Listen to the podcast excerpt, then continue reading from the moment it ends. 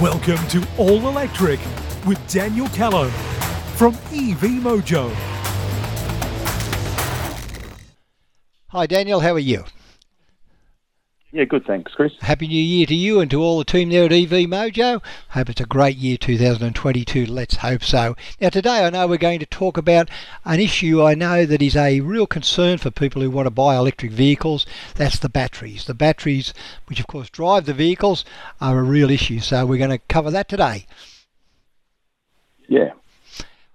So we've got a few points to look at, so let's get stuck straight into them because I know you're being a bit of a hero here and you're uh, doing this while on holidays, which is above and beyond the call of duty, I think.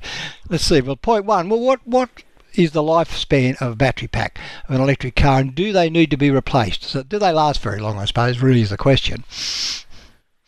Yeah. Um, well, that's a great question, Chris, and it's probably I'd say this this is probably one of the biggest misconceptions in EVs um, even today, um, is that you know you need to replace this battery pack may need to be replaced or needs to be replaced at some point.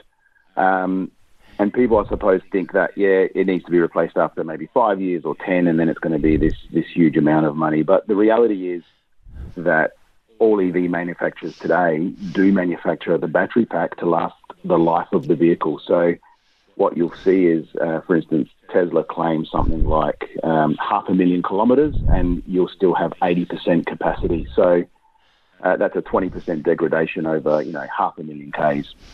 So you know, based on a, based off of that, what you have is something that is, you know, uh, doesn't need to be replaced and essentially lasts the life of the vehicle that is really good news, isn't it? Because as you said, the misconception was that every five years or so you'd be uh, forking out a fortune to replace batteries. Okay, well, what about the warranty period? Now, warranty on modern cars, uh, seven year up to seven year warranties, even ten years with some cars. If a pack fails or is damaged, how much will replacement back battery pack cost, and is it covered under warranty? Um, well, that's another good one. Um, look, if if you break it down and you say, all right, you know, you've got you've got damage and failure. Failure is generally covered within the warranty, which is eight years, as you said. Um, so you don't have to worry about anything there. If it was and damage is covered under your insurance. So let's say, you know, 10 years down the track, you're going somewhere and something flicks up and and pierces the battery pack and damages it, it's that's not your problem. It's equivalent to you know a normal car having its petrol tank pierced or something like that. You know, you, you just contact your insurance company and, and claim and and they'll replace the pack. I suppose where the cost might be incurred is um, if it was to fail outside of warranty. Failure is very rare. It's probably you know as common as um, you know, a, a, vehicle engine failing or something like that, in which case, you know, people don't have trouble bringing their car to the mechanic and getting it fixed, and it will be the same, except the mechanic will be someone who changes the battery.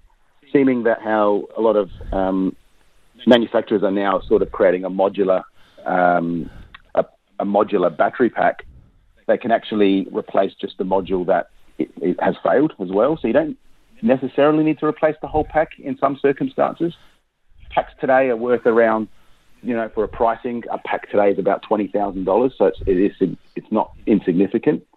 But ten years ago, that same pack would have been about hundred thousand dollars. Mm. So you know, the, the cost of batteries has dropped significantly, and I think in the future, what we're going to see is that happen again, and in maybe another decade, that same pack will be three or four thousand dollars. So as that keeps happening, the um, you know, the impact of replacing a battery pack will be less and less significant, and you will get obviously benefits from increased um, range and uh, yeah, better performance potentially.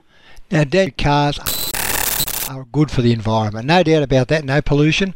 But what about the uh, used battery packs? What's the what's the environmental impact? And Will they be recycled? So, I mean, if you've got these uh, batteries kicking around, how do they deal with them? Yeah, good question. I mean, like, let's face it, you know, EVs are taking over and, you know, we're going to have millions of them, you know, around the world. Uh, eventually, those packs will expire, will, you know, end up being pulled out of the cars because they're deg- degraded or, um, or they're going to be, or they fail or they get damaged. So, um, the good news is that you know, there's a lot of startups at the moment, a lot of companies, and you know, even the major um, EV makers have got you know processes in place for their recycling programs. Basically, they run like what's called a circular value chain, which is um, a life cycle that continues after the car. And if you look at uh, a, a, battery pack from an EV, even if it's degraded, you know, 20%, and it's still got 80% of its capacity in there, that's, that can still be used for things like a house battery, or it can be used for a big battery of a city, similar to what Tesla have put in, you know, in Jamestown or in Victoria, where you've got these big, huge, you know, megawatt batteries that uh, that power that you know smooth out the city power grid. So um, they can be used for that. Also, there's you know precious metals within those batteries, so the recycling is is profitable, which is good. So it, the, the, value chain just continues down the track, and I don't think there'll be any issues in relation to environmental impacts because um, you know there's there's there's money to be made in recycling them and using them again, um, and that would lead to, I suppose, a more sustainable uh, outcome in general. So.